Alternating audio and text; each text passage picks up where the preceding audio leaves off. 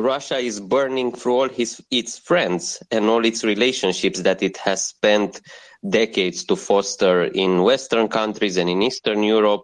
Um, I think now it's pretty obvious. It's becoming more and more obvious every day who are the people who are uh, Russian infiltrators all around, who are the influencers and the journalists or public figures who uh, were shilling for the Kremlin all along. Because uh, let's be fair, in the past they were very good at dissimulating this. Um, and also, like um, you know, I, I, think of this example from Portugal, like the Communist Party there. Uh, doing this very despicable thing of sending uh, of trying to get passport information and personal information from Ukrainian refugees and sending it to Moscow. Absolutely disgusting. But it is like you know they're just burning through all their resources in also in this influence uh, information spectrum. And uh, i mean these are things that took decades to build and put together. And uh, like a pipeline without any gas it will take more decades to build again. So you know it's um encouraging to see that in their rage and in their stupidity they're just uh, throwing uh, all their friends over the overboard basically and uh, it's also super obvious that there is no loyalty among these thieves i mean uh, uh, they they just let them hang them out to dry when they seem to be exposed thanks yeah, I mean, they clearly just want to commit genocide. That seems to be the goal here. There's, uh, you know, they're, they're burning every other bridge, uh, be they financial or political or uh, even military at this point. We actually have a Slava Ukraini joining us. Slava, do you have anything you wanted to add to the conversation here? Or do you maybe have an update for us? Oh, yes, absolutely. Uh, I would like to add that Slava Ukraini, Heroem Slava. And uh, as I was listening earlier, uh, and I heard your call, thank you. So, uh, from yesterday news, I would like you, uh, I would, I would like to confirm uh, that it is true and it absolutely fantastic. And I had to took some time to verify it by myself. Uh, borscht is Ukrainian and absolutely true because I tasted and again, test it again. It is fantastic. And this uh, recipe is only gonna be working for Ukrainians. So absolutely tasty Ukrainian borscht only in Ukraine, or maybe in other countries, but made by Ukrainians. Thank you, peace for Ukraine. Also, uh, it's like a small joke, uh, but Ukrainian borscht. About the uh, Belgorod, uh, just in the morning, uh, read this news, and I would like you to say that Ukrainian intelligence in this series um, that it is not Ukrainian. Uh, it is most likely Russian doing this bad stuff that they did always to uh, blame on someone else. Like it was uh, just by the books they know how to do it. Or a second, uh, um, maybe uh, variant that it is a bad uh, missiles that do not uh, do not land it right on the Ukraine. Do not um, let's say like a misfired missile. Yes, yes, did not reach reach Ukraine and it fell around it. I saw pictures. I retweeted, retweeted the pictures that it looks like this uh, poor village uh, that hit by this uh, missile. So it's not Ukrainians. Ukrainians will not hit. Uh, it's a lot, a lot as annotated that Ukrainians do not hit um, mm, civilians, only military stuff. And about the Kherson, also heard it. Uh, read, uh, read um, in this morning uh, that advances have, have made around the Kherson and it's made every day. But as you said correctly, Kherson and Khersonska Oblast are not small, and it's gonna take some time, but our Ukrainian soldiers making great progress. So, and also partisans making uh, good help uh, to the Ukrainians. They revolting to this because uh, also to this news that Russians accelerated to push Russian passport. They trying to um, this, this make this faster. They pushing this Russian passport without any queue, just giving away anyone who can. So this is my update. Thank you. Thank you, Slava. So, uh, real quick, some housekeeping, guys. If uh, everyone could please retweet the space and like all the retweets, it's that uh, little uh, next to the leave button in the top uh, right. There's a little like U with an arrow on it.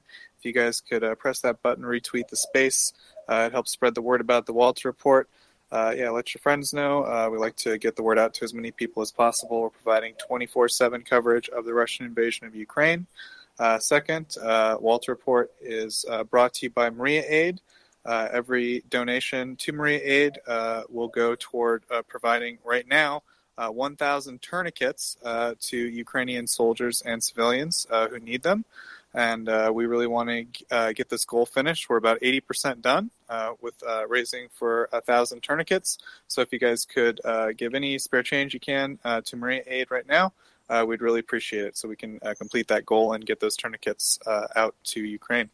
Uh, and finally, uh, if you guys have any questions, uh, specifically right now for Slava Ukraini and his update, or just any general questions, he lives in Western Ukraine, so he's always a great resource for information.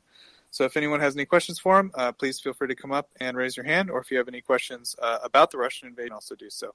So thanks, guys. And with that, we'll go to Bloke. Uh, Bloke, go ahead. Um, yeah, thank you, Slava, for um, for for the update. Um, you know, I think the liberation of uh, Kherson would be very strategic, uh, very decisive, and it would be a great thing. So I'm happy to to hear things are going well um, despite all my anxiety about uh, about everything else. So thanks for confirming that. About the borscht, um, congratulations. Uh, I will say that my grandmother, um, who is Polish, will be very disappointed. Um, please don't take Veronica's, but uh, congratulations on on the borscht. Uh, thank you, thank you, Block. Uh, yes, borscht is great and other food, Ukrainian food, are also great. And so, thank you you should all, all taste it because uh, uh, it's I think uh, it's served every, around the world. So Ukrainians chef prepare it everywhere. So if you have a chance, don't miss it. It's great. Sorry. Yeah, and you know, like we joke about it a little bit, but it's true that you know a lot of things that are Ukrainian um, were are claimed are claimed by Russians, right? Um, everything from folk songs to food to authors to singers, uh, poets, and you know, uh, right right down the line. Uh, Ukrainian uh, culture is has been appropriated by the Russians and claimed as their own. So it's an important process that we need to have, and uh, official recognition by the UN is always appreciated. That these things are Ukrainian. These are Ukrainian songs. These are Ukrainian foods, uh, and you know they aren't Russian. They, they belong to Ukraine. So. Yeah, Borscht is Ukraine and Kherson is Ukraine. Right. I'll leave it there. Thanks if anyone wants to come up and ask some questions. Uh, otherwise, uh, if anyone has any news updates on the panel, appreciate uh, a little little news, maybe some some good news. If anyone's got it, Axel, you got anything for us? I saw you come up uh, a minute ago. Axel's busy, man. There's talking about all these missiles, guys. There's, there's a lot of there's a lot of missile talk going on. I'll tell you that. Everyone's everyone's curious about it. But uh, yeah, so I guess back to our uh, earlier conversation about uh, Russia ruining all their all their friendships, right? Um, so we've had some major unrest in Uz- uh, Uzbekistan. Uh, probably not going to be very significant for the short term. Uh, Russia doesn't have like a military presence there. They're not really in a position to like send in their military. But you know, in the medium to long term, that's maybe more Russian influence eroding.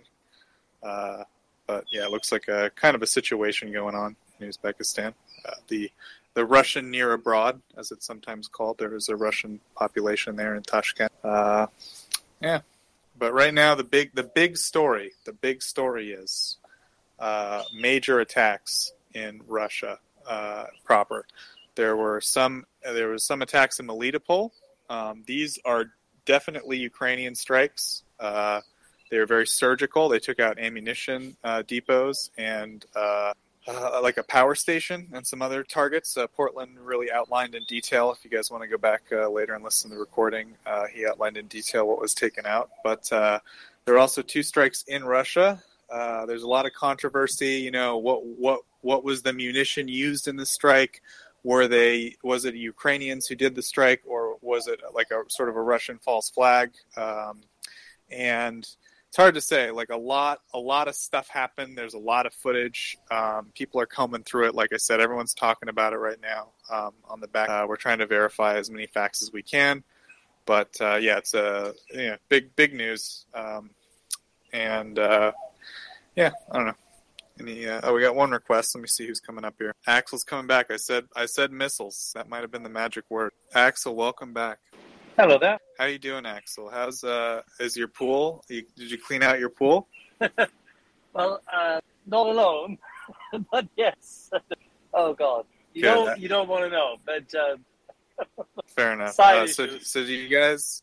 I've seen some discussion going on. Um, have you guys reached any further? You got any updates for us on on the? Let's say specifically the strikes in Russia. I think everyone agrees the strikes in Melitopol were Ukraine. It was great. They took out a bunch of ammunition. Um, so we're, when we're talking about the Russian airstrike specifically, or sorry, the the strike specifically, uh, do we have any updates on that, or uh, still kind of yeah, I think it's Still still, kinda we're still in think it's high limbo. We're still in limbo. Okay. Uh, you got any other uh, broad updates? Broadly speaking, you can say no. Any any other news this morning or this Well, afternoon for you?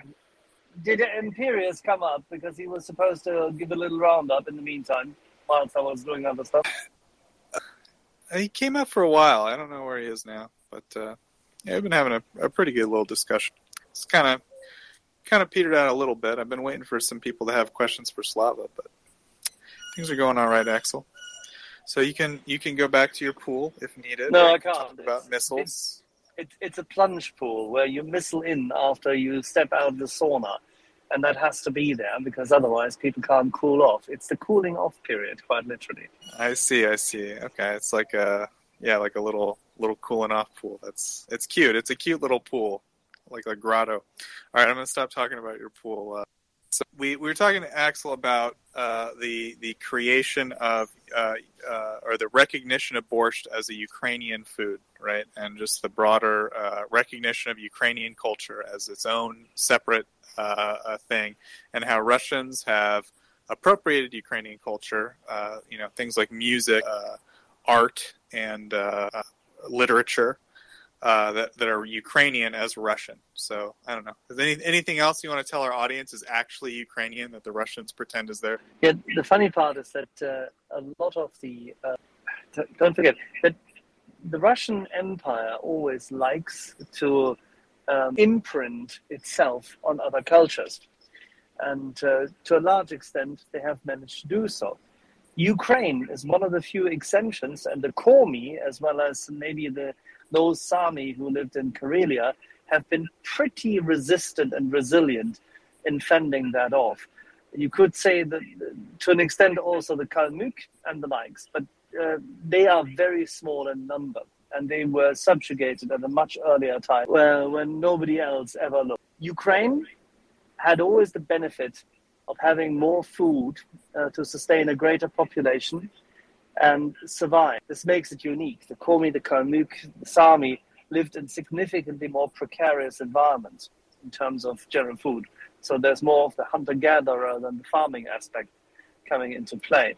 In that regard, Ukraine, with its unique and distinct culture, has managed to survive the onslaught of the uh, Duchy of Muscovy and its henchmen for hundreds and hundreds of years. And that has made its culture both elastic, flexible, and resilient to these shocks, which is astonishing. If you think about the impact on a population, such as what the Holodomor did in terms of uh, starving out, and still, the culture still would not die. The emigres, the, these last large form uh, emigres, and, in what is today the expatriate communities in North America, specifically in Canada, and to an extent the northern parts of North America, are testament not only to the horrors of the Second World War, of course they are to a large extent, and the uh, continued occupation and subjugation by the Soviet Empire as an expression of the Russian Empire's such continuation of its horrors and terror, but the Holodomor itself immediately led to many, many people fleeing this area because there was no hope left. And still, people managed to remain and survive. And cultures, distinct cultures such as the con- connection in, which you have in Lviv, this um, extraordinary tolerance, having this deep-rooted um, yeah, surroundings of, of Ukrainian culture, then the mixture with Polish Polish nobility, Germans on site, a large Jewish community, but the same obviously goes also for Dnipro. With so many distinct regional cultures in Ukraine, which managed to survive that and express themselves in um, their own music, in their own capacity to tell their tales of hundreds of years and write them down finally, despite the fact that they were suppressed. Don't forget that Peter, the so-called great, Peter, this great terrorist, um, as well as Catherine, the even greater terrorist, uh, subjugated Ukraine with a view to eradicating its cultural heritage already, preventing people from being taught in Ukrainian, preventing elementary schools to be formed when this became uh, common in many parts of Western Europe, and this went way across to Eastern Europe. But they prevented books from being printed in Ukrainian. This is an ongoing effect on culture, and still Ukrainian culture has survived. That is a testament to its resilience.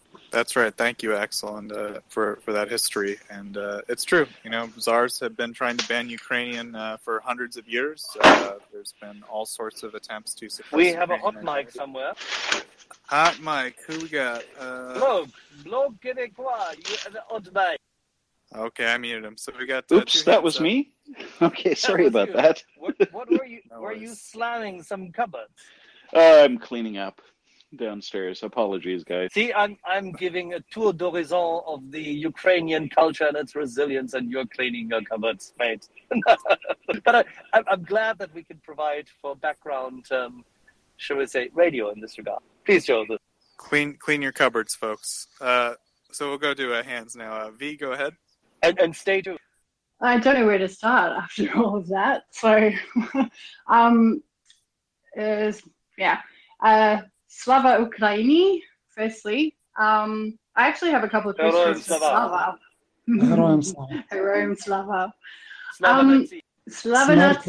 Smert Varaham. Let's go. I mean. um, so, Slava, I my family has lost all of my baba's recipes for borshk and vareniki and all of the other amazing things. And my brother and I have tried and failed multiple times to recreate these amazing delicacies that I have not had like the way that Baba made them in like 20 years. So where can I get a recipe that's not going to take me 14 hours to cook? Because I will not do that. Uh, thank you for the great question. So uh, good that you understand that recipe for the borscht it's priceless, but uh, in today uh, times it's not so hard to find. So you can find uh, in uh, regular regular village where, where the people lives in Ukraine, or you can find in it in online or watching uh, some YouTube. Uh, a lot of the Ukrainian chefs uh, showing this uh, how to prepare borscht live, so it's not a problem. And what amazing about the borscht and other um, foods that Ukrainians made, it's always um, basic ingredients, but it's free to uh, interpret in your way. You can add something else. You can make something new for yourself. So you can try it. But the recipe is around the world. You can uh, see online. Um, it's not some uh, hidden treasure, so, so you should uh, make a big trip to find it. Uh, it's I cannot provide you somewhere to find, but it's easy. Just Google it, uh, YouTube. You find uh, because it's not single recipe who all Ukrainians make. Every uh, recipe, recipe uh, is unique, so you should understand that uh, everyone makes in his way, but basic ingredients are the same. So I see. I think uh, it was helpful. Hope I hope it was helpful. Thank you. Yeah, absolutely. One thing I've noticed with Russian cuisine, uh, and you know, I'm sorry, uh, I don't know more about Ukrainian cuisine, is uh, sunflower oil, right, is used in a lot of stuff. So, uh, is sun- sunflower oil is, I assume, the the same basic oil that's used in Ukrainian cuisine, and I would just uh, suggest like don't don't skip on that. Uh, it's an important like component to the flavor. But maybe Slava, you had any thoughts on that? interesting. Not using sunflower oil for to the borscht, but I use. Um, how to say uh, pork uh, slices pork slices exactly fr- fr- скварки, скварки вони називаються. Uh, fried uh, pork and is great uh, because they floating around on the top and it tastes amazing. So each everyone is free to, you do not, how to say, uh, you not um, make bad borscht. Just make your own interpretation. It will work for you. Just few tries and you'll be happy. Thank you, and you will enjoy. Thanks, Slava. Um, I've actually I've got like kind of a cute little story, if it's okay to share. Um, so we've had not not a huge amount of um, Ukrainian displaced people coming to Australia, but our little Sydney community has, um, you know, set up quite a lot of, you know, get-togethers and rallies and things like that. And um, at one of the um, at the get-togethers that we had at the local church, um, I had set up in advance with a lady that um, that I know through the community who has four ladies staying with her, and they ran a kitchen in Kiev before um, coming to Australia. And so they've started cooking at home and you know selling it to you know Australians who who want to want to try Ukrainian food. And so I'd set up to buy like a substantial amount because it was coming up to Orthodox Easter. Um, and so I went to pick it up, and I don't speak a lot of Ukrainian. I can speak very basic. Um, so I can communicate to the extent that I need to in most circumstances, but not well. so it's lucky that, you know, I have enough people looking after me in the Ukrainian community that just giggle and it's all good. Um, but I met the lady that um, had actually cooked the food, and we couldn't communicate with words at all. Um, but you know she was introduced to me as the person that actually cooked all of this amazing food. And we sort of looked at each other and there's these times where you can communicate exactly what's in your heart without saying a word. And we just like had a big cuddle and we were both crying and we hadn't spoken a word. So it was in the middle of you know there was about a thousand people there um, and we're just standing in the middle of these thousand people just hugging and sort of crying and it was kind of beautiful and i think that stuck with me forever. So um, i wrote them like a lovely thank you and bought them some sunflower seeds to plant so that they can bring a little bit of sunshine to australia. So i hear that they're going well and we're planning to have a meetup soon but that's something that i think i will treasure forever.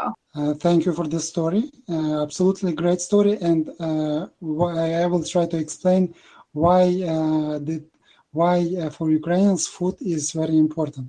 So in Orange Revolution, it's like uh, showing the way, uh, uh showing the love and making a connection uh, through through the food.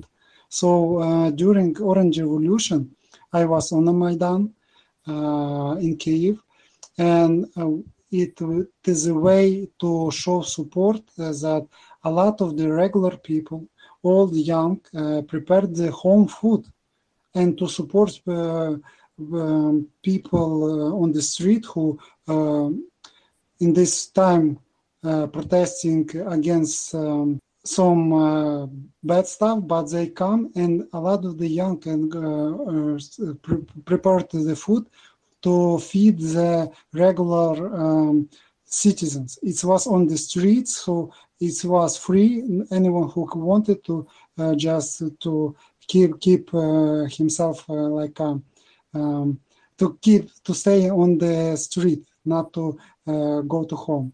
to protest.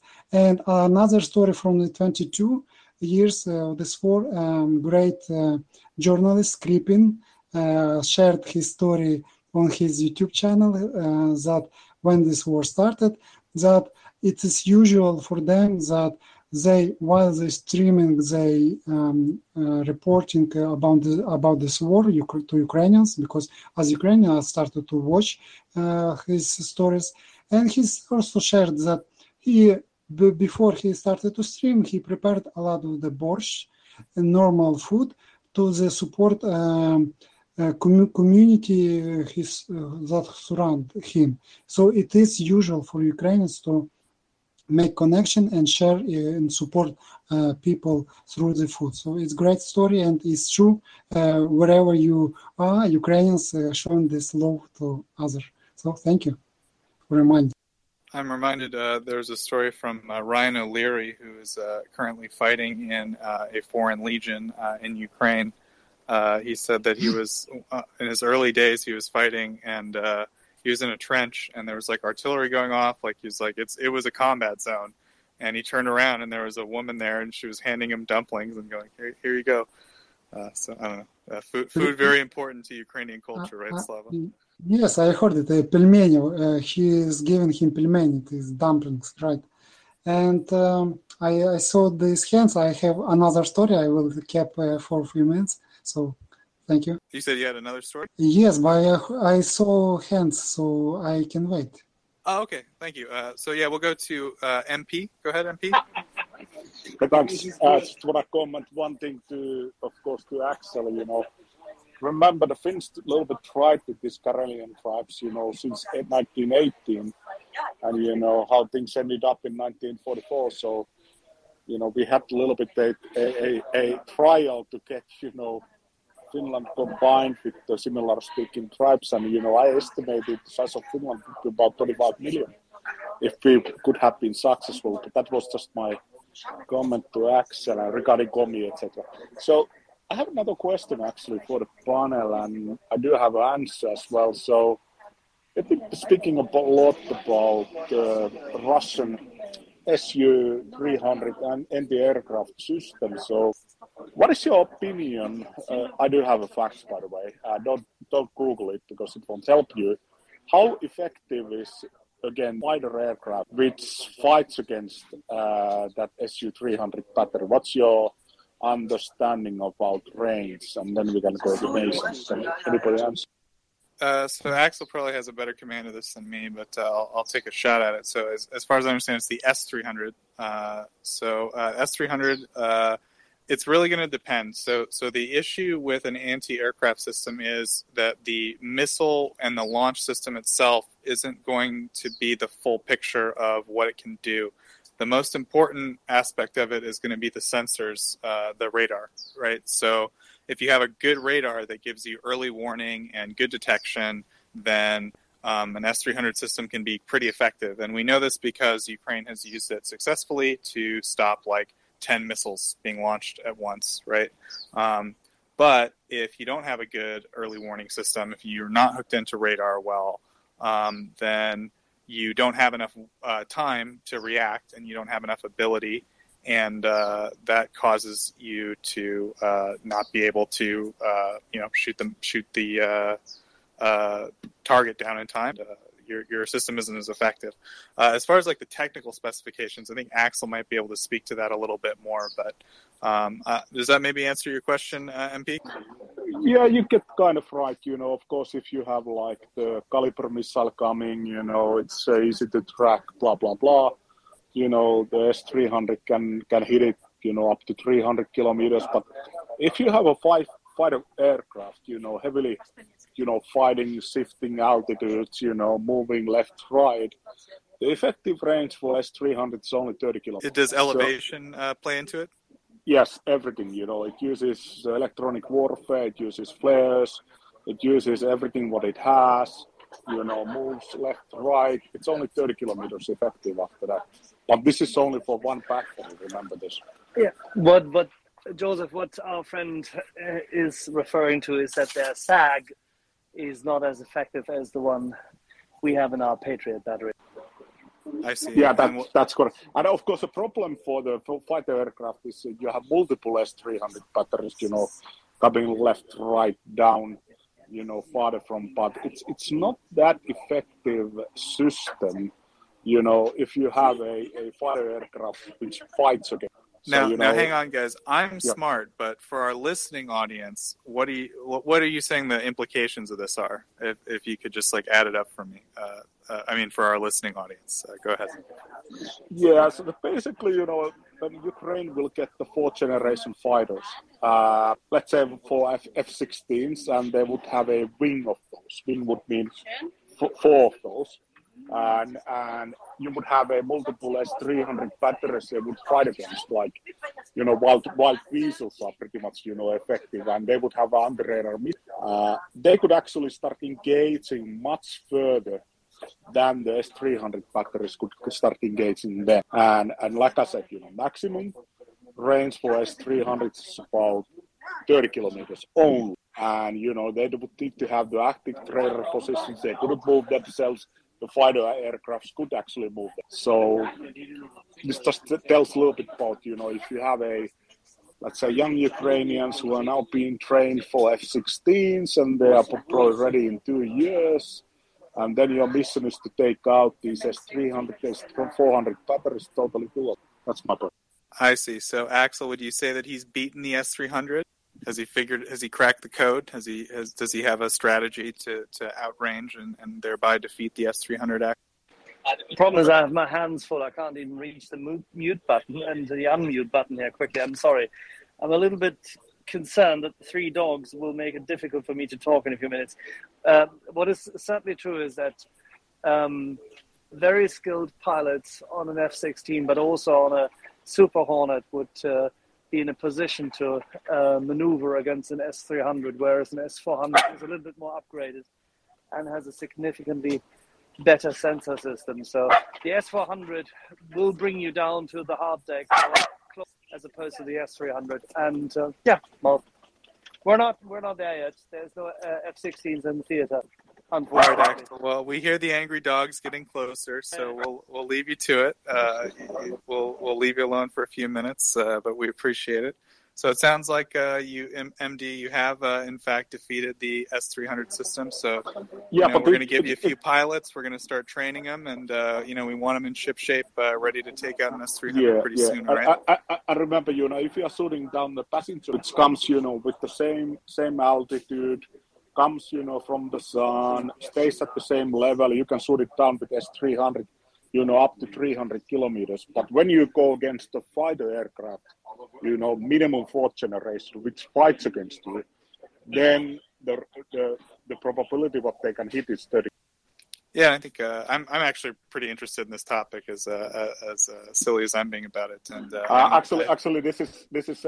I just tell I'm in the Finnish military reserves nowadays. Uh, blah blah blah. I just check this with my guys. So, so this is this is how it is. Yeah, yeah, I think uh, you, you bring up some good points, and I like. I wish we had more experts on the panel to kind of speak to them because uh, I'm not an expert, uh, and Axel's being attacked by dogs. So, but uh, I think you, you you you've convinced me. Uh, I'll tell you that much. Uh, so so uh, thank you, uh, MD, and now we'll go to Nick. Nick, go ahead. Hi. I'm trying to make sense of these reports of attacks overnight in Belgorod, um, Melitopol, and Kursk. Um, You and me both, And- Nick. well, so uh, here's here's where I am. Um, people are posting pictures that claim to be a Russian anti-missile, missile, anti-air missile that claims to be in a building in Belgorod. And I think the first thing we all need to acknowledge whenever we see a photo proving something is that you know photos are photos. Uh, you know, and and even geolocated photos are, are just photos. Um, uh, they're claiming that this is evidence that you know Russia is firing at its own cities, but it I don't know. It doesn't seem unreasonable to me that a, a Russian anti-aircraft missile might miss and fall to the ground in one of their own cities. Um, uh, someone's claiming that it's you know the wrong size explosion for GMLRS. But what I find most interesting is, and, and, and this is uh, an individual who seems to come up quite a bit. There's this guy called Igor Girkin, who, as far as I can tell, is is the same guy as I believe he's kind of regarded as the chief uh, suspect in the MH17 downing. Uh, not somebody you would have thought who was particularly pro Ukraine, but he seems to be very critical of, of the way the war is being conducted. And I wonder if this is uh, because he's got more, you know, he's he's more hawkish than Putin and and and and, uh, and feels he's safe in kind of um, layering sarcasm and you know pointing out incompetence on the Russian military the whole time. So I guess it's a two-part question. You know, what do we, what what sort of, if any, intelligence do we have about whether you know Ukraine really did strike at Belgorod uh, and, and, and other cities, and and and perhaps maybe as a just a yeah, a complete part B, who is this Girkin guy and what is his game? Um, given that uh, you know back in 2015 he was he was apparently all in to the point of shooting down civilians. Yeah, so uh, the panel discussion in terms of the strikes, uh, we we went into it in a lot of detail. The best Portland could give us was we said so. So I would say that the the panel wasn't really buying the false flag stuff. Um, probably there was, as you mentioned, uh, an anti like anti aircraft systems engaged targets. We don't know what targets um, and one of them failed and hit a residential building. Um, so so that happened. Uh, but well, we think it. Yeah, but in terms of like what it was, uh, we made Portland choose. We were like, it's either a Tochka or a HIMARS. What what is it? He said it looks like HIMARS. So that's like the best we could get. We don't really have anything definitive, but that seems to be the consensus here uh, as of right now a lot of other people think it's uh, some kind of false flag that like Russia is somehow responsible. But uh, I would say that the sort of expert opinion seems to be leaning. All signs point to HIMARS would be kind of the, the or I should say, leaning towards HIMARS. Maybe is a better way to put it. Uh, does that answer that part of the question, Nick? Yeah, the interesting point there, of course, is that notionally, they uh, notionally Ukraine said they wouldn't use HIMARS to strike targets in Russia, but maybe, may, maybe sort of you know within firing distance of Ukraine, they sort of uh, get to uh, put cross their fingers behind their back on on, on that little bit. Um, the, the, other thing about the Tochka, when it's the Tochka the other day, isn't it, uh, is Tochka the Ukrainian word the same word as? Did I not hear that the new McDonald's called tasty a period that the period is basically Tochka. Is that the same word? So is this missile system called like the end? I think it's quite a good name for a missile system. Slava, uh, what's Tochka yes. mean? Sorry, go ahead. Uh, Tochka, it's like a point, like a period. Uh, it's like a, you you yeah. are correct. You, you, are correct. Yeah. So to, I mean, they should have called it Terminator, but okay. Yeah, I get it. It's it. Okay, I I I will give myself a very small point for noticing the Russian word and the Ukrainian word and guessing they might be related. So yeah, and then the second question is is is what, whatever anyone can say about this Igor Girkin guy. Yeah, so before we go to Girkin, uh, Gurney uh, hopped up, so I just wanted to give Gurney an opportunity. He might be uh, wanting to respond directly to that, so I'm going to let him get up real quick. And I will, uh, while while there is time, uh, uh, looks you if you listen to the Girkin, look at him like you look at Arestovich. Arestovich for us is not uh, too serious guy, and you should, uh, when you listen to the Girkin, uh, do not take everything he says uh, completely serious. It's part of the propaganda. He's part of the Russia, so uh, be cautious when you listen to him. Thank you. Yeah, he gives you a little truth as like a little bit of honey to lure you in for the trap. Would you say that's uh, accurate, Slava? Absolutely, it's uh, it's plan. It's uh, he was from the start exactly, from the time of the occupation of the Crimea, uh, east east of the um, Ukraine, and he exactly was uh, somehow related to the MH17 uh, shutting down a plane. So be careful because he's not still in this time when he's critiquing the plan of the Putins, he still uh, with him. He still uh, trying to help it. Thank you. Thank you. So we got Gurney up. Uh, Gurney, go ahead. Yeah. So I was just going to give maybe a plausible explanation. Doesn't doesn't explain it, uh, but but something maybe to consider. Um, so I won't repeat the gentleman's name. It's not worth the airtime. I don't like to to amplify him. But yeah, to Nick, to your question in, in Slava, to reinforce your point, um, you know that that gentleman's a very shady gentleman uh, for you know 35 years, um, if not more, has embedded himself in different things. Um, but suffice to say that a plausible explanation could be um, if the gentleman is accessible to Russian security forces and yet is appearing to speak out, you can assume that that is allowed. Whether it appears to be dissent, whether it appears to be criticism, is irrelevant. You can just judge by the fact that he hasn't left the top of a building yet, that it's sanctioned. Uh, and the plausible one plausible explanation for that is is it gives separation between the perceived generals running this war and the man at the top above them, uh, Mr. Mr. P. Again, I won't refer to him by airtime, but what that serves is as a potential separation. So, if things go south, that uh, the the general or the militaries can be blamed. Uh, maybe they'll be pushed out windows as, as traitors and, and wasteful and and not effective. Uh, but that gives that that gives wider latitude uh, for the singular person that is causing all of this harm and destruction to escape the actual true criticism. Uh, and so I would look at the statements from uh, that gentleman in the in the Donbass area as part of the grand strategy. Uh, very similar. We saw very early on there was a, a Russian journalist that sort of came out and, and appeared to dissent on TV. Again, everyone's like, "Well, what is this? Things must be going bad," you know. Um, and and you could think, you know, to the to the average listener, they may think, yeah, wow, this guy may be, you know, he's talking about some critical things, huh? Maybe it's not going so good, uh, you know. But but don't judge a book by its cover. Look a little bit deeper, and so uh, you know, clearly you can plant people to to make these uh, critical dissenters and give you a little bit of room of separation and degrees to work. Because if everything ends up going south for the Russians, uh, they need to establish a line of fall guys, uh, and and that gentleman you mentioned is doing that quite well because he's very critical of the military operation. If you notice, I don't think he's addressed uh, the the Russian leader by name.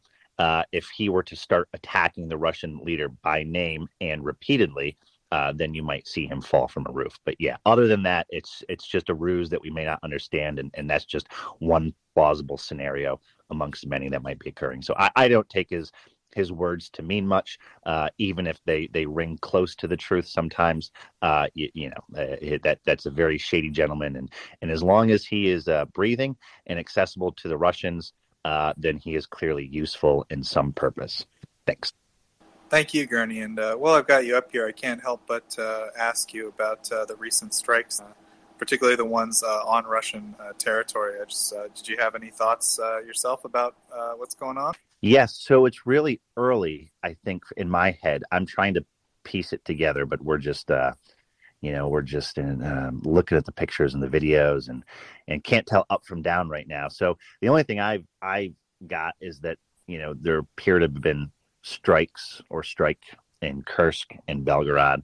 Uh, you know, it looks like there was a potential interception of something or a redirect of something or, or a non-kinetic intercept over, over Belgorod don't know. I think it's it, there. There's a lot of what ifs on this one, and uh, I don't want to get the traction started in the wrong direction because it it, it could be a lot of things. Um, so unsure. TBD. Absolutely fair, Gurney, and I think that was a good uh, summation of what we know. Um, yeah. Uh, thank you, Gurney. If you had anything else uh, you wanted to add? Seems like you you completed your point though. Okay, so we don't uh, have any hands at the moment, so I'll just uh, use this time to say if everyone could retweet the space. They changed the button. It's no longer the blue plus sign. It's in the top right corner. It's that little U with the arrow going up. You guys could retweet the space, spread the word about the Walter Report. Uh, we'd really appreciate it. Uh, Walter Report, uh, everyone here is volunteering. We provide 24 hour news coverage and analysis of the Russian invasion of Ukraine and uh, everyone's volunteers. All we ask is that maybe you help out by uh, donating to Maria Aid. Uh, right now, we're trying to fundraise uh, 1,000 tourniquets to send to Ukrainian soldiers and civilians. Uh, tourniquets definitely help save lives, and we want to get these tourniquets there as soon as possible. So we're doing our best to fundraise for our goal. We're about 80% done, uh, probably a little more at this point. So we appreciate everyone who's contributed so far, and we ask, of course, for your contributions to finish the goal as soon as possible. And last but not least, if you guys have any questions about the uh, Russian invasion of Ukraine uh, or about any uh, current news items uh, going on uh, about the Russian invasion of Ukraine, uh, please come up and raise your hand, and we'll be happy to take your question. thanks, guys. Joseph, I'm not sure if you can see Slava um, might have a speaking problem. I, I think Slava's No, trying no. to speak. I, No. I'm just just uh, raising hand. I just Sorry, go ahead, Slava. okay. Thank you. Uh, so uh, Gurney, uh, great explanation. Absolutely, you're absolutely right. This person just doing his job, and uh, while he's useful, he's doing his role. Uh, just update on the Ukraine. Uh, just maybe 20 minutes ago, uh, the Russian occupiers carried out massive shelling of Sloviansk with anti-aircraft missiles. Many were, were killed and wounded. Uh, the mayor of Sloviansk added uh, that up to 15 fires broke broke out in the city as a result of shelling. The Russian invaders launched a massive uh, bombardment of Sloviansk from multiple rocket launchers. As a result of the shelling, many people were killed and wounded. And another article on this topic um, large scale shelling of the Sloviansk, the first data on the dead and wounded appeared. As a result of the large scale shelling um, by the Russian invaders the Sloviansk Donetsk region on July 3rd, six people were killed and 15 injured. Uh, so, yes, um, this is what happened uh, 20 minutes ago. And another news from the Crimea. Uh, for the first time in the eight years of the occupation, the resistance movement has significantly intensified in Crimea. So I see pictures of the uh, some government buildings uh, painted uh, with the blue and yellow uh, paint. So something is changing. Thank you. Thank you, Slava. That was a very interesting uh, last little update there about uh, Crimea resistance to Russia. I'm interested to see how that develops for sure. And to the topic of the Crimea, uh, just a week ago, uh, had uh, interesting, um, how to say, uh, have listened of some uh, conversation in other uh, community, and accidentally it was person. I was in the Ukrainian community, and uh, some person was uh, from the Crimea, who currently lives in, I think, in Simfer- Simferopol but he was moved into Simferopol from the Donetsk. So this person still lives in the Crimea, and when we started to ask him about the situation, how he looks at it, where his position at on this, and he's absolutely vague, don't want to say absolute true what is what it is. It still says that uh, carefully what he's saying, what he's saying. So it absolutely shows how this, um, uh, how they fearing for this their own life, even living uh, by choice, by choice in the Crimea, moving moved from the Donetsk. So it is uh, like uh, Crimea. It's not um, uh, totally with this uh, opinion that the Russia freeing these people, but we see that some people still believe in this Russian propaganda, but some people like this resistance showing that some is some is starting to move. So thank you. Thank you, Slava. And uh, yeah, I mean, if I think it would really change the strategic picture if we had, you know, major resistance in Kherson to Russian rule, right? Like right now, a military takeover of Kherson seems very difficult just because of the geography of it. But if there's sentiment, public sentiment uh, for helping Ukrainian forces, then it could really change uh, the strategic picture. I think uh, maybe Gurney, did you have any thoughts on that? Or maybe Gurney's gone, but it's okay. Slav, it's it's uh, I don't know. Everyone went a little quiet. Uh, bloke uh, is cleaning. Uh, Adrian's uh, oh here Gurney's uh, hopping back up. Thank God. Uh, no, it's you absolutely right. When people will resist for the even puppet government, it's hard to keep it. It's not possible. You, they occupiers should understand.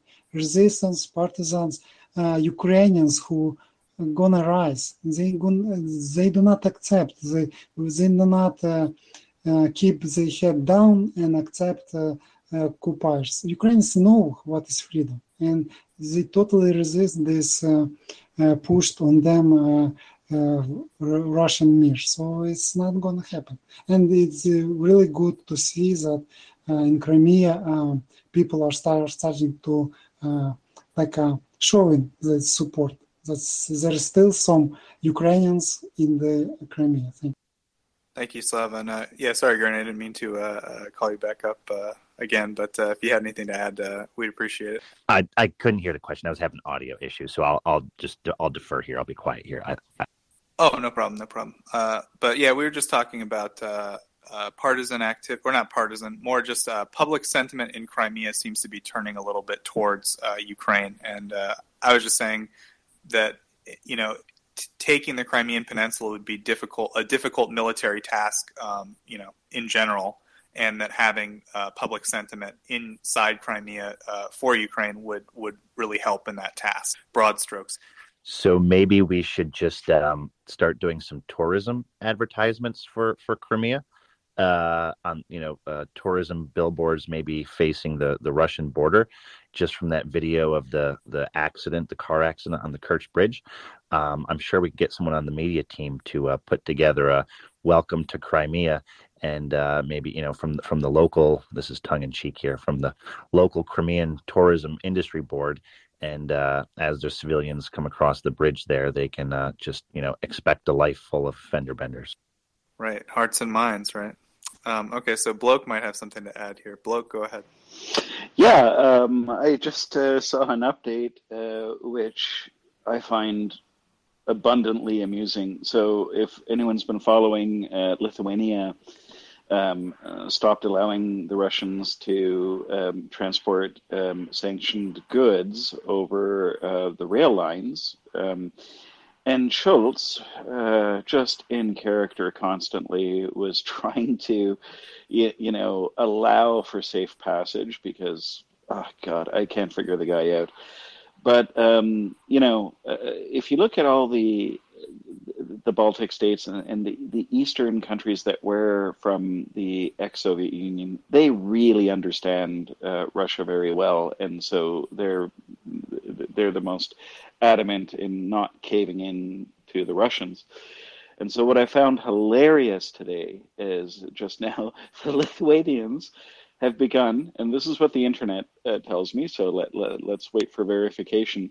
They've begun dismantling the rail lines to Kaliningrad, which is hilarious. That is not only, uh, uh, you know, raising their middle finger at uh, Russia, but also at Scholz, which preventing Scholz from, you know, being himself and, and just being like a, like a completely confused uh, Russian appeaser. So that's uh, the Lithuanians are are badass. you know, them and I really respect them. That, that that's great news. So I hope they stick to their guns. No concessions to the Russians. Yeah, you know, I don't know if it applies exactly here, but I do remember asking Doman once something like, you know, it, let's say that I'm a country that I, I want to sanction Russia, but the EU's like, no, right? Like I'm Poland and I'm just, I want to sanction Russia and the EU's like, no and uh, was basically like, well, the economies are so integrated, like legally, like you really, you basically can't. But um, that doesn't stop, like, let's say that a bunch of Dutch longshoremen refuse to unload a Russian boat, right? That's just, you know, so this might be, that might be sort of a, a reflection of that strategy, right? Like, you know, maybe the EU is going to use their legal channels to say you can't, you know, block it, but uh, well, well, what if there's no rail line, right? I mean, that might be what's exactly. And, and, if you recall, even at the beginning of the war, I mean, you, you, know, English longshoremen or British longshoremen, I don't know if they were specifically English, uh, refused to um, uh, allow uh, to, to, service uh, Russian boats, uh, Russian ships when they came into port. So yeah, the, the, the politicians can dither, and uh, Scholz in particular, and the Three Stooges, they can they they can be all confused, but um, the people will show them the right way. Yeah, I miss Doman, man. We haven't seen Doman in a while. I, I don't know what's going on in Europe because because there's no Doman. Axel explains, but you know I feel like Doman gives like a really concise explanation. Uh, he, he's brilliant, but he was here every day, twelve hours a day for so long. He Doman he, is in true. France uh, for. he deserves days. a break. He's drinking wine his, wife, his wife and he are both sommeliers, and as a consequence, from time to time, because of professional interest of his wife, uh, in the field of uh, um, He's flavor and what sound. wine goes best with what cask. I no, assume. they they have a they have a tour where they're visiting a variety of vintners. That's what they're doing, and they've been doing this for a few days as a research tour. So, Oh, and uh, he'll be back. He'll be back tomorrow afternoon European time. Awesome. No, And kidding. speaking of uh. Lithuanian Lithuanian badassery, uh, maybe Axel could uh, uh, give us some insight to that. you know, Axel, did you hear what Bloke said about them dismantling the rail lines uh, to Kaliningrad? Or- Yeah, there, there is uh, urgent repair and maintenance required. I'm told. There you go. A little maintenance. Uh, Ollie, I saw you had your hand up. Uh, go ahead. Yeah, I, I I had this question in mind and I wanted to ask what you guys think. Do you guys see the world in this war kind of giving power to more kind of tyrants to actually wage war against? That is, for example, China. Do you think this war had influence on China actually saying if Russia has done it, we can actually also invade Taiwan? and you know this kind of shift from a free world